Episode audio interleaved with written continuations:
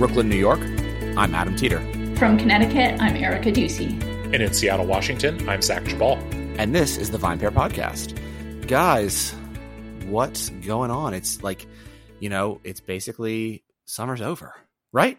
Yeah. It's done. It's fall. We have now crossed the Labor Day weekend mark and it is fall time. Is that like so do you do you guys subscribe to that? Is I mean, do you sort of have the belief like summer ends after Labor Day, or are you kind of some of those people who are like, um, actually, it's not until September twenty first, and we still have school. a few more weeks. I mean, that's no. what I always think. Like summer's over, right? summer's done. Yeah, I feel like I feel like for me that the mark of summer being over is when I look in my closet and try and figure out where the hell my sweaters are, and that definitely happened over the weekend. So, Wait, are you serious? Yeah, I mean, it's not like like I would say in Seattle right now, it, you know, it's getting cool-ish and when you go walk the dog at 10 at night like i want long sleeves. So i'm just i'm just starting to prepare. I'm not like full on sweaters you know during the day yet. It's still pretty warm during the day but i'm just i'm i'm i'm taking stock. I'm not i'm not wow. out of the closet yet but i'm i'm i'm uh, locating my favorites. I'm still shorts and t-shirt all the way. Yeah. Like i'm I, i'm hoping this lasts through october. Yeah new york is a little different uh climate than seattle. True. Well again another superior thing. But uh anyways, yeah, so how were your summers? If you were to take stock of them as like a as a as a thing. All all things considered, obviously. I mean, for me, uh, we were out in Connecticut for the entire summer. Um, uh, people will be listening to this on Tuesday, probably uh, in September, and we have will have just moved back to Jersey City. Um, so we were out in the country all summer long, and there was a lot of uh, evening bonfires and um, camping, like putting up a, a, tent in the backyard here and doing a bunch of outdoor stuff. So I'd say my summer uh, in in all of the years past, we mostly have stayed in the city with just a couple sort of country vacations. But this entire summer, it was out in nature, and that was actually super eye opening. We were amazed to find out how much we loved being in the country and having kind of a, a more of a laid back pace of life. That's awesome. What about you, Zach?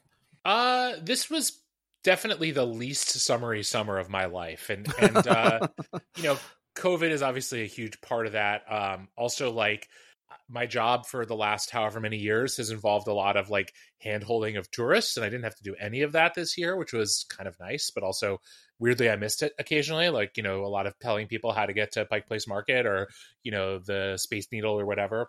And uh, I think the other thing that is that was true for me, and I don't think I realized this until um, it sort of began, was one thing that I did I do love about summer that that I got to do in small you know ways, but not as big. You know, I really miss dining outside, drinking outside, and I understand that for lots of people, they decided that that was something they were comfortable with this year. Uh, it wasn't for me and my family, and so you know, besides eating dinner on our deck occasionally, it was a lot of like looking out at a nice evening and being like, "Huh, it would have been nice, but uh, here we are in the house again." So uh, yeah, you know, I, all that being said, um, you know, I'm not going to complain because I have a lot better than most. So, but it was definitely a lot of the things that I, I typically associate with summer in terms of activities and and even places to go and things like that didn't happen this year. So uh, we'll try again in 2021, I suppose. Crazy. My summer was interesting. I mean, I thought it was weird. Weirdly, I think like Erica, I did things I wouldn't normally have done. Um, like I definitely feel like I had these experiences where usually my summer, as as was yours, Erica, is like really city focused almost the entire summer, except for like those two to two and a half weeks where like Naomi and I go somewhere, and usually it's somewhere you know out of the country, and that feels like our big vacation. And then maybe like we'll meet a family member or something at, at a beach for a weekend or something. But for the most part, like we're in the city doing city stuff. And this summer, I think because COVID felt so suffocating, um, you know, we got out of the city almost every weekend with uh, with our, our quarantine buddy Lena, who had a car, and we would go to like a beach in, on Long Island, or we'd go upstate, or we'd you know we'd take these little adventures and kind of use the the the metro area and the tri-state area as, as a place to kind of make discoveries and hang out, and that was really cool. And I think I actually wound up having kind of a, a decent summer, not not a summer that felt in the same way like summer, right? Um, but it still was summer, which was cool. I mean, for me, it always like you know centers around my birthday because I'm I'm big into birthdays, my birthday specifically. Um, and you know, I, I like I have one of these. I'm never going to forget this memory that you know I wanted to see people on my birthday, and uh, you know, basically, I'd invited people I knew who were in the city. Uh, anyone who wasn't in the city, I didn't invite because I felt like it would be too much to ask them to come in, and it was still like early days in late June, um, and basically it was threatening rain all day, and then poured rain but you had to be outside. And I was like adamant that I was still going to hang out outside. Um, and I did it, and some friends showed up, and it was really like awesome that we stood in the rain drinking drinks and eating Popeye's fried chicken because for some reason that's what I wanted. uh, and it was like a, a, cool memory that I don't think you know I'll forget. That you know I think I could have had a much more a less remarkable birthday. You know what I mean? And so I think that was uh, that was something about this whole experience that that forced me to do something I normally wouldn't do. I would have given up. We would have gone inside, whatever. And I think same as what you're talking about, Erica, with being in the country for the entire summer and getting to have these really cool memories and making bonfires and camping out and all that stuff. Like those are going to be memories that people are going to have for a long time and hopefully have some positive stuff that comes out of all of this. Totally. Uh, and I have a question for you guys since we kind of tangentially just uh, touched on Zach at least touched on uh, dining out and um and Adam we've talked about this tipping. So tipping right now at restaurants, at a sit down restaurant, sitting outside, I have a bone to pick. I saw a Twitter thread earlier today that I was like, "Are you kidding me?" That uh, someone asked, you know, um, how much are you guys tipping at restaurants right now, and people were saying 20%. And I weighed in and I was like, are you fucking kidding me? 40% at least. Like these people are putting their lives on the line to serve you. They these restaurants are at half capacity.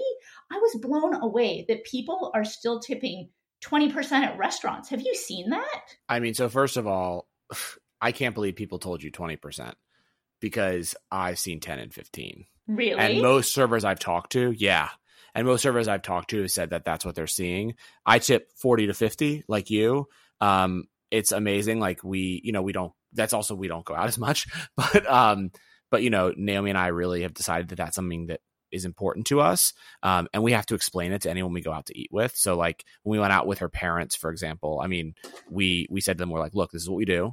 And we wanted to treat them anyways. We're like, we don't want to hear it like we're gonna we're tipping this and it is what it is and we've explained it to other people as well like this is this is how we tip.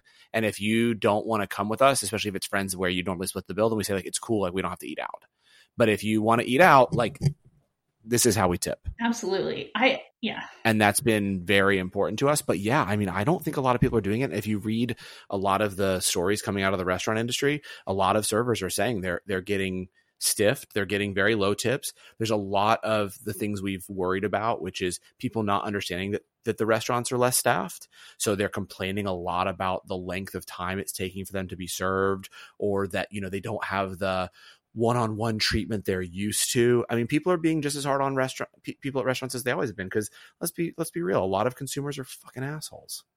Yeah. It's shocking to me that they that people are not tipping more. I mean, the simple math of the situation of a restaurant being at 50% capacity, you know, on a good day if they have a big outdoor space, like that is it, just do the math of it. How are people how are servers supposed to survive? It's it just makes no sense yeah. to me. Well, Erica, the as someone who spent a long time doing exactly that, and Adam's right. The vast majority of guests are at best, uh, you know, oblivious to that fact, if not, you know, actively hostile to the idea that that they are, you know, entitled to anything less than, you know, the utmost in terms of treatment. I mean, I've seen people yell at visibly very pregnant servers for not serving them fast enough. So I've seen just about everything in the restaurant industry, and none of this surprises me. I mean, I'll say something that I guess is relatively controversial, and and I apologize if I offend anyone, but I think choosing to go out and eat right now is a pretty inherently selfish act. It doesn't mean that it's not something that should occasionally be done, and, and obviously there's a huge issue in this country of what exactly are restaurant uh, you know workers, restaurant owners, et cetera, to do if people don't dine out but but really you are you are saying you know you you're not just taking your own health into eh, eh, into your own hands. You're taking everyone else in the restaurant the server etc you, you know you're taking a risk with their health. And the absolute least you could do in that is is compensate them more wholly than than you would normally. But i think you know for a lot of people you know adam you told the story on the last episode of of someone coming up and screaming at a host because they had to wear yeah. a mask. I mean again that kind of behavior maybe that's an extreme for sure but that general sentiment i mean we have this issue in this country where where people in the service sector of all sorts are treated like frankly servants and that isn't the right way to approach you know that situation and it's laid particularly bare in this situation where you know people in working in restaurants people serving and and cooking etc are are not just working hard but they're as as erica said taking real risks to do this and in many cases they don't have a choice because you know our government is no longer providing additional unemployment insurance you know many places don't have eviction moratoriums anymore you know a lot of people's options are take their life and their families' lives into their own hands or be homeless. And that's an extremely fucked up situation and one that we as a society are not dealing with. And and frankly, you know, Erica, tipping 40% doesn't do a whole lot. It's better than tipping 20% or 10%. But but really the issue we have in this country in terms of services is that we're making a lot of people take really unnecessary risks with their health because we can't get our shit together enough to make to allow people to remain safe and and you know I, it's really really disgusting um so yeah if you're gonna go yeah. out and eat you're gonna go out and drink fucking tip. And if you can't yeah. afford to do that or don't want to then do not go out. That's always the rule should always be the rule but it is 10 times the case now. Yeah. Yeah i agree.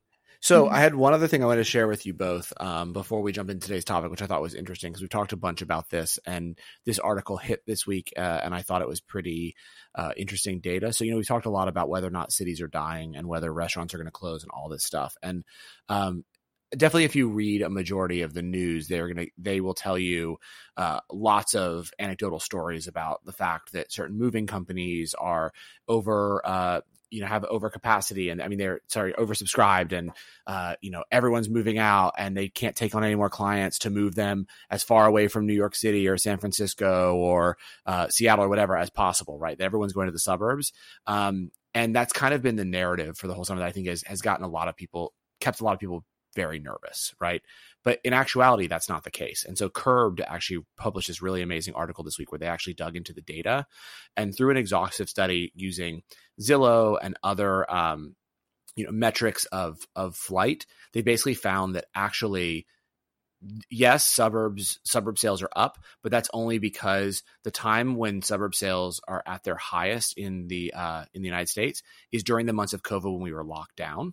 So basically, that sale time just transferred to now when people felt comfortable in terms of like actually buying homes.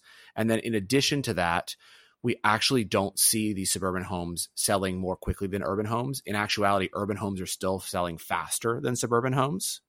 And that actually urban homes still have a slight edge in urban zip codes of their valuations and are still accelerating faster than suburban home valuations.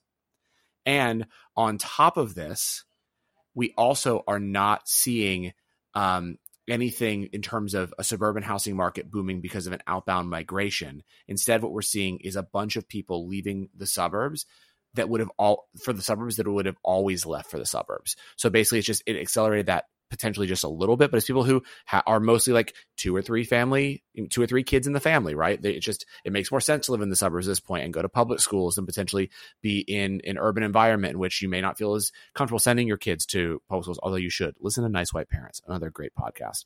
Um, but you know, the only place where actually we are seeing the exceptions are San Francisco and Manhattan. Those are actually the only two places where there is uh, you know, a pronounced amount of flight. And that's basically because those two areas of the country, more than anything else, have massively exploding rents, right? Like the bubble of rents is just so high that people are using this excuse to leave, but it's not happening in Brooklyn. It's not happening in Oakland. It's not happening in Queens. So I think this idea that like the cities are dying isn't actually true. And I hope should be a little bit of a positive note for all of us to feel like, okay, cool you know, if these things aren't actually happening the way that the the press is really reporting them, then maybe we can when believe that eventually restaurants and bars will come back. And then, Zach, as you're saying, we don't have to be as desperate about feeling like we have to go out now or we have to open now, because you know the data shows that people aren't leaving. So you know, they'll come back when it, when they feel safe to do so. I mean, I hope that is the case because I feel like every article I see is just like, you know, massive. Uh, you know, this house in Westchester had 29 offers and sold for 500 times the asking price. You know, it's just like outrageous yeah. sort of statistics. You're like, Jesus, like, is really, is, is, are the cities emptying out? Um, I mean, that is definitely the narrative that I have seen. And I really, really hope that that is not the case.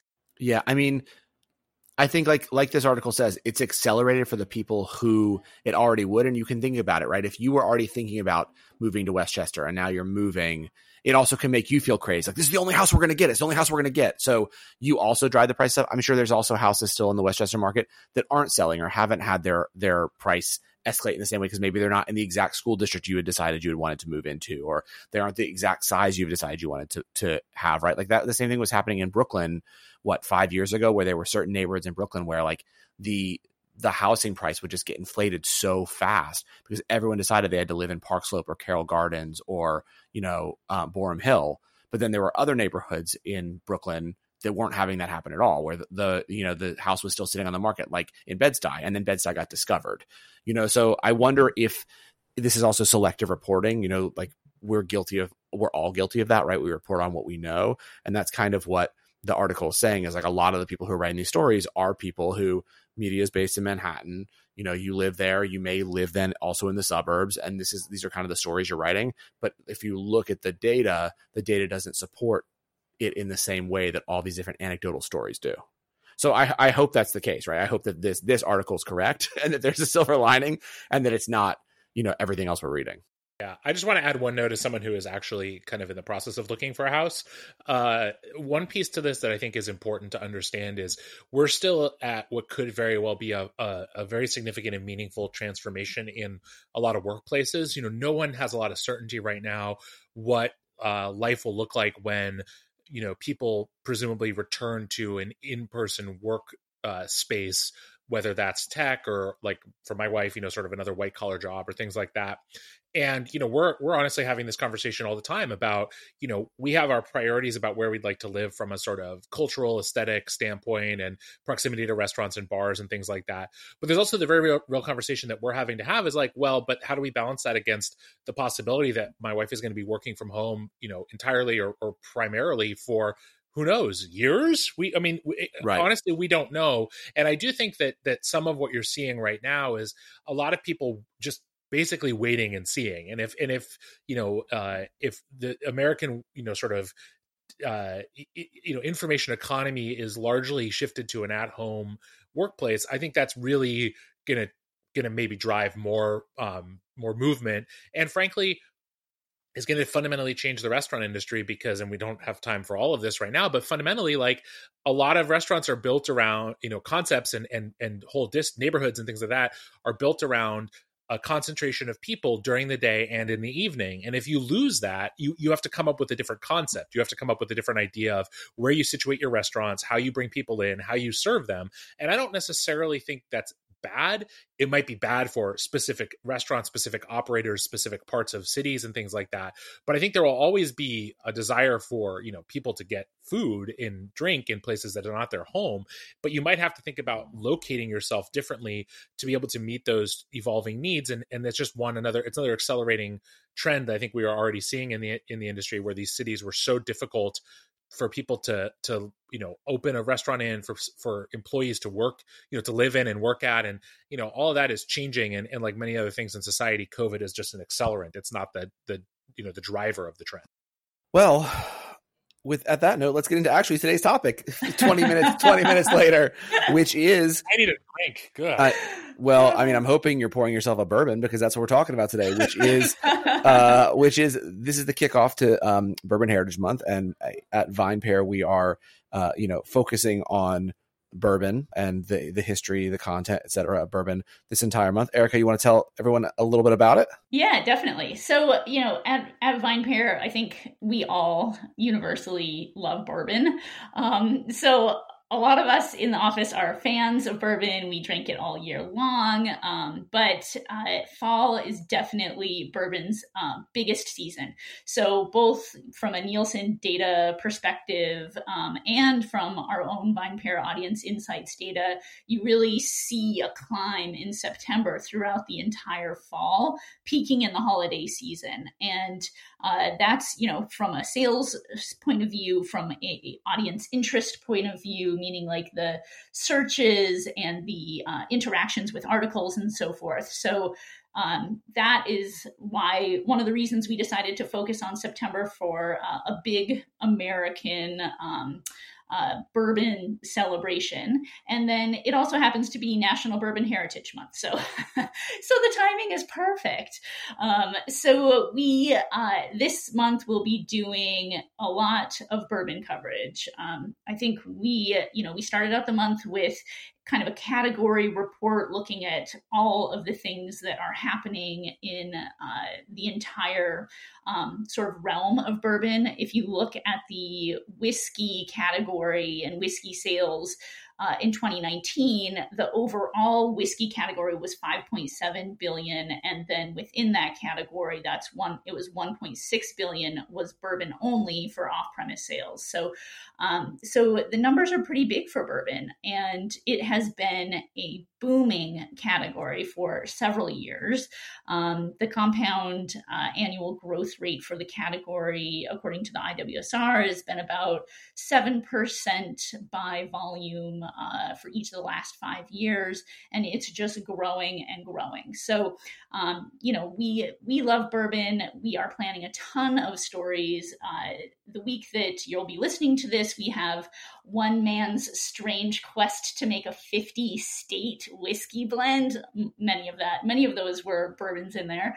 Um, and then we have bourbon limited releases. We have a look at the military's own bourbon. So I don't know if you guys knew this, but the military actually makes its own, uh, actually sells its own bourbon that you can only get on base exchanges, and it's called Military Special. Huh. It's in a huge nine dollar uh, plastic liter bottle and some people love it some people hate it but you may not know that it's made at sazerac's barton distillery which is really fascinating. Um, we'll have tons of product recommendations. We'll have all sorts of new and classic bourbon recipes. We'll look at the 24 defining moments in 200 years of bourbon history. It is all bourbon all the time. Wow. I feel I feel like I just had a double shot. That was that was something, Erica. we we we really went deep on bourbon. So I mean, yeah. I feel like any anything that you are interested in learning about bourbon, uh, go to VinePair this month because it's it's going to be a big to do. It is. I was just going to ask. I, I, feel like you know, there, there's almost, as Erica very clearly demonstrated, there's so much to talk about in the topic of bourbon that I, I don't even really know where I feel like I would want to start. Other than I just want to ask. You know, we ask this a lot when we talk spirits. Erica, Adam, what are your favorite bourbon cocktails? Ooh, see, I was just going to get into how you guys like bourbon at all, but you went there immediately. Well, fine. We can start with how we want it served. That's fine. well, no, we can go into cocktails first. I mean, this is going to be really blasphemous but I actually am pretty much a straight bourbon drinker. Oh, I feel I that way about cognac. I'm the do cocktails with bourbon that often. I That's really so don't. Funny. I except of course the Boulevardier. Well, I, yes, that's my favorite. Yeah. so that would be the one if I had one. But yeah, for the most part, it's it's straight. I drink it straight. And I usually yeah. drink it either with a little bit of water or like with one cube of ice. Um, except if it's like a, I don't know, like Buffalo Trace, I like with like a lot of ice and I kind of like to like chew on the ice and it gets kind of watered down and it's delicious. Um, I don't know why. I mean, but that's just always been my kind of thing is with bourbon. I don't know, man. I'm from the South. We drink our bourbon straight. Or like if you're real, if you're, if you haven't learned how to do that yet, then you drink you drink Jim or Jack. I mean, because Jackie is a bourbon technically, even though it's filtered uh, with Coke. But most of us drink our bourbon straight. Yeah, for me, I'd say if I'm going to go straight, I'm I love Booker's. Uh, so do you guys know Booker's? Have you, oh, I love I'm Booker's. Sure yeah, yeah.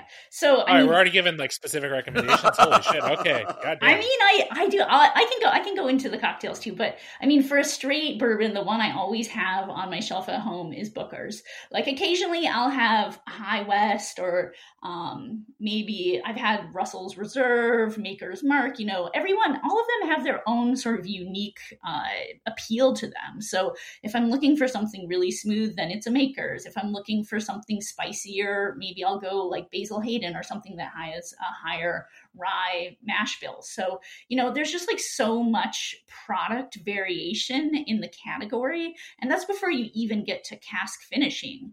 So I think it's just, it's such a hugely diverse category. And I, I did see some research i can't remember exactly who it was from but they were saying like the the um, the SKU explosion the product explosion in the bourbon category over the past couple years has been unprecedented. There's just so many bourbons coming onto the market. Oh yeah totally. Well it makes sense. It makes sense because it's become such a popular category that you know everyone wants the bourbon you know they want to they want to put bourbon on the label but then offer you a flavor profile that might appeal more to you whether you're you know previously had been uh you know a single malt whiskey drinker or a rye drinker or a tequila drinker or whatever. Like they're trying to find flavor profiles that still fit under the sort of legal definition of bourbon but that are more expansive. And that makes total sense. It's how you sell a lot more product than just keeping making the same thing. But erica you did not tell me your favorite cocktail Oh, well, she did. Boulevardier, she did for sure. Oh, okay. But I do know the history. You want to tell, so, yes, the listeners so, what the Boulevardier is? Absolutely. Um, so the Boulevardier, so it was actually named for the publisher of a uh, magazine called Boulevardier, and it was a magazine for expats who were living in Paris in the 1920s, and the publisher's name was Erskine Gwynne. Um, and it's uh, it's a very simple cocktail. It's essentially a, a Negroni variation. So you just replace the gin with bourbon and and I go a little higher on the bourbon. So um, for for a Boulevardier, instead of doing equal parts of Campari, sweet vermouth, and then the the spirit, for a bull for the Boulevardier, I would increase the parts uh, for bourbon. So like if it was one ounce of sweet vermouth, one ounce of Campari, then I do probably an ounce and a quarter, maybe a little bit more of bourbon. And some people, you know, really uh, think that that's a little sweet. They like a Boulevardier made with rye, but I, I love that would be me. Yeah, but that's I not how it's supposed to be made, Zach. a bourbon Boulevardier. So that's that's the one for me. Yeah, exactly. Because Erica is a cultured individual and she understands how the cocktail is supposed to be drunk, unlike Zach, who tried to correct me about a year and a half ago on this podcast, or two years maybe, by saying that I didn't know how to drink Boulevardiers because they were made with rye. And then guess what? We pulled the history, and who was correct? I was. It wasn't an argument about the history. It was an argument about which was better. And I stand by my stance. what about you? So I think for me, it's funny, you know, we're we're gonna I'll say my I think my favorite bourbon cocktail. And like the cocktail where and, and by this I mean the cocktail where I would only ever want bourbon in it and never would want another spirit, which to me is kind of an important thing here. I honestly love mint juleps. Like we, we're having a weird, you know, we had a weird September Kentucky Derby.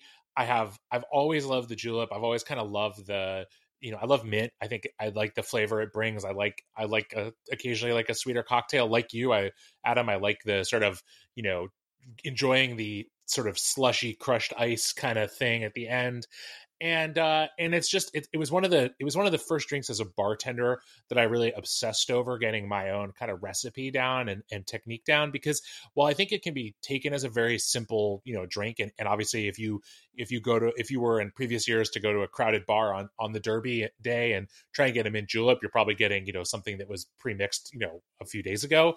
But making one from scratch to uh, you know kind of um in the moment there actually is a surprising amount of technique that goes into it and, and i always kind of have gravitated to those kinds of drinks as both a bartender and as a drinker. But when it comes to enjoying bourbon otherwise outside of cocktails uh, i am also mostly just a sort of bourbon neat kind of person. Um, every now and then a big ice cube but honestly I drink a lot of it in the evenings, but just as is, you know, not so much in the summer, but as we move into fall, as I find out where my sweaters are, uh, I will be drinking more and more of it. And my favorite is is Willet. That's my uh, that's my favorite distillery. Uh, I named my dog Willet, um, not not coincidentally, and uh, I have a big 1.75 liter bottle of it on my shelf all the time. So didn't you you had like a bourbon party, right? Uh, my my uh, my wife and I, our baby shower's theme was whiskey. So that's what I thought. Yeah, it wasn't it wasn't exclusively bourbon, but yes, there was a lot of bourbon at said party. Uh, it was fun, and we have we have a uh, a potentially a comically large bourbon collection at home. So you know, if you're ever in Seattle, you know where to find bourbon. I like bourbon a lot, man. I just think and again, I think I like so first of all, you know, I had a lot of issues with growing up in the South. I didn't love a lot of it, the politics, you know, the the issues that people had with uh, people who were different than them, all that kind of stuff. But uh, when I moved up north, I had sort of a nostalgia for some of the the cuisine and things like that, and I definitely sort of, I guess, really found more of an affinity than I'd had in the past for bourbon. Um, and yeah, I really I really think it's become my my go to whiskey, which is interesting because my earliest phase of drinking whiskey was scotch because I just thought that that was what you were supposed to drink if you were cultured, right? You were supposed to like be really into single malts and things like that. And I definitely feel like I've gotten more and more into bourbon and I'm wondering like if why you both think we as a, a population have become so obsessed with it, right? Because it really it's it's growing faster than any other category of whiskey. It's, you know, the dominant spirit certain months of the year. You now have other categories of whiskey kind of trying to copy the flavor profile, right? You have single malts that are finishing their single malts now in bourbon barrels and trying to say these are, you know, American bourbon finished scotches. Uh, you know, Irish whiskey's playing with it as well. What what do you think the, you know, the driving forces behind it being so freaking popular? I I think it's because it's a sweeter spirit. It's one of the sweetest brown spirits and that that to me makes a big difference well it's also it's also the original american spirit right it's like it's got the congressional resolution of 1964 that calls it the distinctive spirit of the united states um, so I think that there's some part of it that people, you know, maybe go at bourbon because, uh, you know, it, it, feels like kind of a maybe a patriotic thing or like something like that. But I think when you get down to flavor profiles and what drives purchasing decisions, um, it's it's a very accessible brown spirit, and you really can't go wrong. I mean, even at the bottom shelf, like Old Granddad, uh, which is less than thirty dollars a bottle anywhere across the country, um, that is a very solid bourbon and that you can go from you know from that level of in the high 20s all the way up to several hundred dollars and no matter what you're going to get a good product.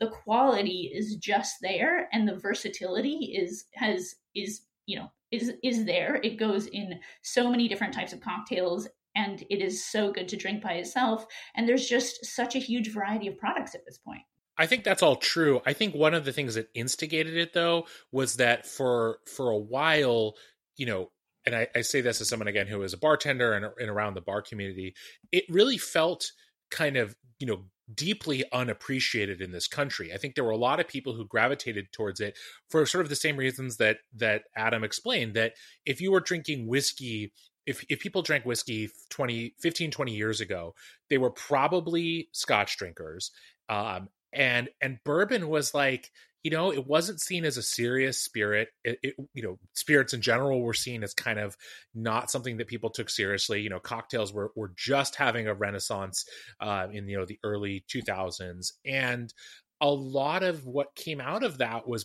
giving people permission to do something which they probably wanted to, had wanted to do all along because as Erica said bourbon is delicious like is. much more so than any other than many than any other whiskey for sure and, and most other spirits it delivers a lot of pleasure you know it, it, delivers it can deliver a lot of interesting flavor and complexity and and you know sort of things that aren't always purely pleasurable but but at its base it is pleasure and it's about the sweetness it's about the smoothness it's about you know some of the specific flavors you know the really intense kind of vanilla caramel tones that are more, you know, because it's all new oak barrels, it's going to give you more of that than most any other spirit. And and people just want permission to drink something they find pleasurable. And whether it was through a rise of, of craft cocktails, whether it was through some sort of on-screen in culture, uh, you know, figures. I think, you know, Mad Men probably had a lot to do with mm-hmm. it too. It's been talked about a lot. Um, even though I fucking hated that show, whatever, not the point. of course you did. And uh, I think that I think that there was just a lot of a lot of people were were either introduced to it or were sort of encouraged to take it seriously for the first time. And what came along with that was at the time a huge backlog of of you know really extensively aged whiskey of bourbon that people could purchase for you know relatively reasonable prices which is obviously no longer the case and you had this this this then kind of concurrent explosion in uh, craft distilling, not just in Kentucky, but around the country. And, you know, one of the things I'm curious in your guys' opinions on, and, and we can get into it now or, or another time, you know, one issue that I would say about bourbon is I still think once you get outside of traditional kind of bourbon country, quality is really it's shit. It's shit. It's not all shit. It's oh my god! No, no, no, no, no, no, no. A lot of it is. No a way. lot of it is.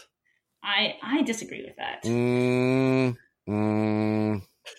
I'm more on mm. Adam's side than on Erica's side here. Mm. I will say that one one fundamental issue that is that challenges a lot of distilleries that are newer is just you know craft distilling in this country is basically a decade old maybe yep um, you know it, it, was the very end of, of the 2000s when the laws were changed to allow for craft distilleries to open and operate in many states and the reality is that's absolutely the bare minimum of time it takes to make good bourbon like 10 years you know it needs a lot of time in barrel to reach a, a really good level of sort of smoothness and um, flavor extraction.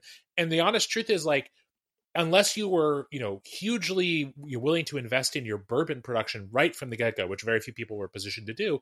The honest truth is, most people who are putting bourbon on the market are still shortcutting it. They're either aging it for less time, they're using smaller barrels um, to get more of that flavor quickly. And and it's not to say that no one can get it right. It also takes trial and error to get your mash bill and and your processes dialed in and the reality is like i think there's a lot of potential in the category outside of you know there's kind of the traditional um, you know mostly kentucky maybe tennessee um, distilleries but but it's definitely not where it could be. And it it is still unfortunately the thing where i get a lot of you know again pacific northwest type uh, distilleries uh, that you know where i try them and i'm just like eh, I don't see the point yet. You know, maybe other other spirits you're doing great work with, but for most of the distilleries outside of that area, without the heritage and the history, they just don't have it figured out yet. It doesn't to say they won't figure it out, but but Erica, it sounds like you have some some examples that yeah. good. I would love yeah. to know what I should be trying. Um, uh, what's the one that Nicole Austin was at? Uh, remind me the name. Um, she's now uh, now she's at now she's a Dickel. Yeah, now she's a Dickel, but she was at the New York one, the one that no. But the, you're gonna say, and I'm gonna say Absolutely not. No, I think that they have they had to start out so Kings, Kings, Kings County? Okay, but no. here's the thing. Here's the thing. is that at the beginning, I think they did not really have it together. I was there years and years ago when they were doing the small barrels, but now uh, yeah. over time, just like any other category, you learn and you refine your technique and the product gets better. Now, I mean, High West, I mean, a lot of these distilleries have now been around for some amount of time and their product has gotten so much better. Yeah, but don't you think that, okay, so Kings County, uh, I went very early on as well when they had the small barrels and it was so expensive. I think that's the, maybe that's the issue that, uh, that Zach and I both have Zach, I don't mean to, to make conclusions on your behalf. No, I think you're probably right. Here. It's like my issue with it is like because it's craft, and so therefore there was a lot of money that went into it. Right? It's very the output is very expensive, and these whiskeys at this point in time are not worth the money.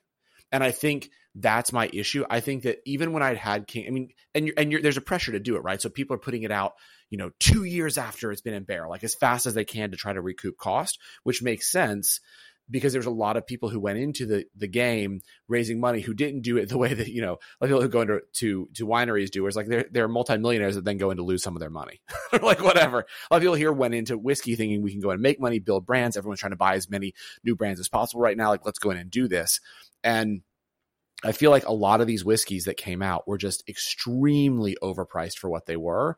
And that had really put a sour taste in my mouth where I was like, "Oh, I can't I can't do this when like Elijah Craig is $25 and delicious." And yeah. that becomes very hard to stomach. And I think you're right that there are that, that a lot of these places have gotten better. Admittedly, I have not had Kings County in at least a half decade because I uh, and I I'm not trying to to badmouth Kings County. By the way, I'm sure there's a lot of people who li- who love Kings County. I just haven't had it in a while. Um, but because it was so expensive, and it was like a 375, and it was like 45 dollars for a 375 milliliter, and it just felt like a lot to stomach. I felt the same way about Hudson Baby Bourbon, which I think now is owned Right. by Beam, right? Um, someone bought them, but it was the same thing. It was like 375. It was kind of like a cool kid thing to drink them. Like you were, you were. It was like the same person that would buy the most local of local craft beers would buy Baby Bourbon, but everyone knew it was a ripoff. And like everyone knew that it wasn't as good as drinking like Weller, which at the time when in New York when Weller was affordable was like eight dollars a, a a dram. You know now it's like ridiculous because it's connected to Pappy. Um, but I think that's my biggest issue is like as as saying, like, it takes such time, but there's not that same kind of patience with craft whiskey because you need to make that money back. That a lot of it just is not worth the price of what it needs to be charged for, if that makes sense. Yeah, I would I would say if you're new to to bourbon, go and try all the classics and that is your benchmark, but then once you've tried all the classics, it, I have found it particularly fun to branch out and try uh, bourbon from all around the country and whiskey from all around the country for that matter. Um, I mean, I I know there's uh, one that I enjoyed. Uh, what is it? It's um, um Breckenridge Distillery.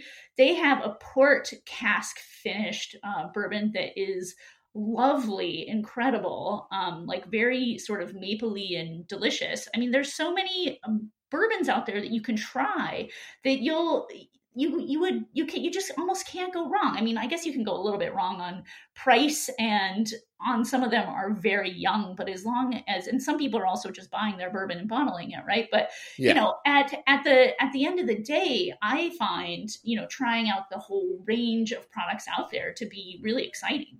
Yeah, but real talk, both of your favorite bourbons are still the classic producers. That is true. Yeah, and I don't, and I just don't honestly see that changing. I mean, Yeah. I, I'd love to be proven wrong. You know, distilleries outside of Kentucky, let me know. I, I'll give you a shot. But I'm just, I'm, I, I think it's, it's still, it's still a category where, where for a variety of reasons, not the least of which is just the established tradition and the infrastructure. I don't. Whereas with almost any other category of spirit, even other whiskeys, I might be inclined to pick a, a spirit from all kinds of places. I, I'm going back to I'm going back to Bourbon County, man. That's just where I'm at. Yeah, I, I feel like, look, email us podcast at vinepair.com. You know, I'm happy to send you the addresses of, since we're all still quarantining and not in the office, I'm happy to send you the addresses of Zach, myself, and Erica. If you got a bourbon you think we should try, more than happy to get to, we're more than happy to give it a shot. But I think it's really hard. I mean, that's, and I think that's what, what has helped drive the bourbon category so much is that connection to, oh my gosh, there was this, these people who've been making this stuff forever. And there's these super old barrels and they're mixing these liquids in. And I mean, think about it. I think that is what really has, has made a lot of people fall in love with bourbon is going back to the history of it being America's spirit and the fact that there are some there were there were some really affordable old bottles right? That was like the thing that helped drive it in the beginning was there was these whiskey people who kind of re, who found bourbon who were like wow so i can get a super old bourbon for a lot cheaper than a super old scotch. And they started collecting it. Now that's not the case right? Now you can now you cannot get a super old bourbon for cheaper than super old scotch. Now like the next big the next big place i'm i'm telling you is if you want super old whiskey is irish um because that's still way undervalued but that's another podcast. But like if you're looking for old which a lot of the bourbon hunters are like that's that is why they're attracted. That's why now they're the same people are being attracted to cognac and armagnac. Um but like i think that's part of the allure of what it had and like this idea like you could be drinking this bourbon that like in it has liquids that are 50 75 years old. That's just so romantic you know it's the same reason a lot of people fall in love with collecting wine and drinking old bottles and things like that and so i don't know that just for me is what makes bourbon so cool and special even though i've never had pappy Still, oh my god. i haven't Uh, uh, well, one day, Adam. I mean, day- have you? I mean, did have have both of you had it? Uh, I I don't even think I, I'm trying to think. I don't even think I have had it. Yeah, I've never had it. I mean, Zach, is it really? Is it ama- as amazing as everyone says it is? Uh, I would say it's like anything in that category. It's it's real good, but it's nowhere near worth the price. Like I think you can have ninety seven percent of the experience for you know a, a tenth of the price, and so I would never pay for it at the prices it is now. But like you were talking about with Weller, even even with Pappy, which had more of a rep, you know, it was twenty bucks a shot when I was getting into bartending. You know, I would spend that occasionally. It was fun. You know, it was a splurge. Now it's you know whatever ten times that, so I wouldn't. But uh you know it, it's it's it's real good but but like anything too it's you know some of it as you said the romance of, of feeling like you've discovered something is lost when it's the thing that everyone is clamoring after Well, that's and that's what I'm really nervous about. Is like, so I guess recently, uh, Colonel E. H. Taylor, which also comes out of the Buffalo Trace Distillery, just won a ton of awards, and it's sort of connected to Pappy. And I love E. H. Taylor, and it used to be like twelve dollars a shot. I, I'm getting really nervous; it's going to explode, and you're not you're not be able to afford it anymore. Buy and it that's now. that's sad. That's really sad because, like, do you guys know what the going price for Pappy 23 year old is right now? for a bottle Yeah. uh, go ahead Eighteen thousand dollars. That's outrageous. Like I mean, it's just on. ridiculous. It's Yeah. just Yeah. ridiculous. And like, look, I get that there's some still that are, you know, on the that's I mean, that's on the secondary market, right? So on the primary market, I think they still do sell it. I think it's like a thousand or something. But that's I mean, that's just an insane amount of money that people are willing to pay for this bottle of bourbon. Yeah. Um so which is another reason I've never had it before. yeah. I you missed your—you missed your chance exactly. I missed my chance. Now I have to find other things. not until the VinePair ipo exactly. But there's still a lot of really good stuff out there. I think that's what makes it so that's what also makes bourbon so fun is like you know we're just saying i think there's like heaven hill distillery is super underrated. I think they do a lot of amazing bourbons. Um you know i think a lot of stuff Brown-Forman makes is really great. Like there's a lot of really good distilleries again we're talking kentucky um that that have these undiscovered bourbons still that are still very affordable and delicious without feeling like well you have to have Pappy or you have to have Weller or you have to have gosh what are the other big ones now there's there's so many that like are just you know everyone wants to collect I, I don't think it has to just be those that you that you yearn for in order for you to really enjoy this delicious liquid right. There's so much out there. I mean, it's, Right. it's just so it's such a huge category. It is. Well, guys, this has been one of our longest podcasts ever. So if you stuck through the whole time, we really appreciate it. Um, pour yourself a drink at this point pour, pour yourself a bourbon. Let us know what you think about bourbon. We hope you enjoy the content for the rest of the month. Uh, we'll be back at you next week. As always, send us your thoughts, feelings, etc. to podcast at vinepair.com. Leave us a rating or review on iTunes, Spotify, wherever else you get your podcasts. It helps other people discover the show. And Erica and Zach, I will see you next week. See you then. sounds great Thanks so much for listening to the VinePair podcast. If you enjoy listening to us every week, please leave us a review or rating on iTunes, Stitcher, Spotify, or wherever it is that you get your podcasts. It really helps everyone else discover the show. Now for the credits. VinePair is produced and hosted by Zach Geballe, Erica Duecy, and me, Adam Teeter. Our engineer is Nick Patri and Keith Beavers. I'd also like to give a special shout out to my VinePair co-founder, Josh Malin, and the rest of the VinePair team for their support. Thanks so much for listening, and we'll see you again right here next week.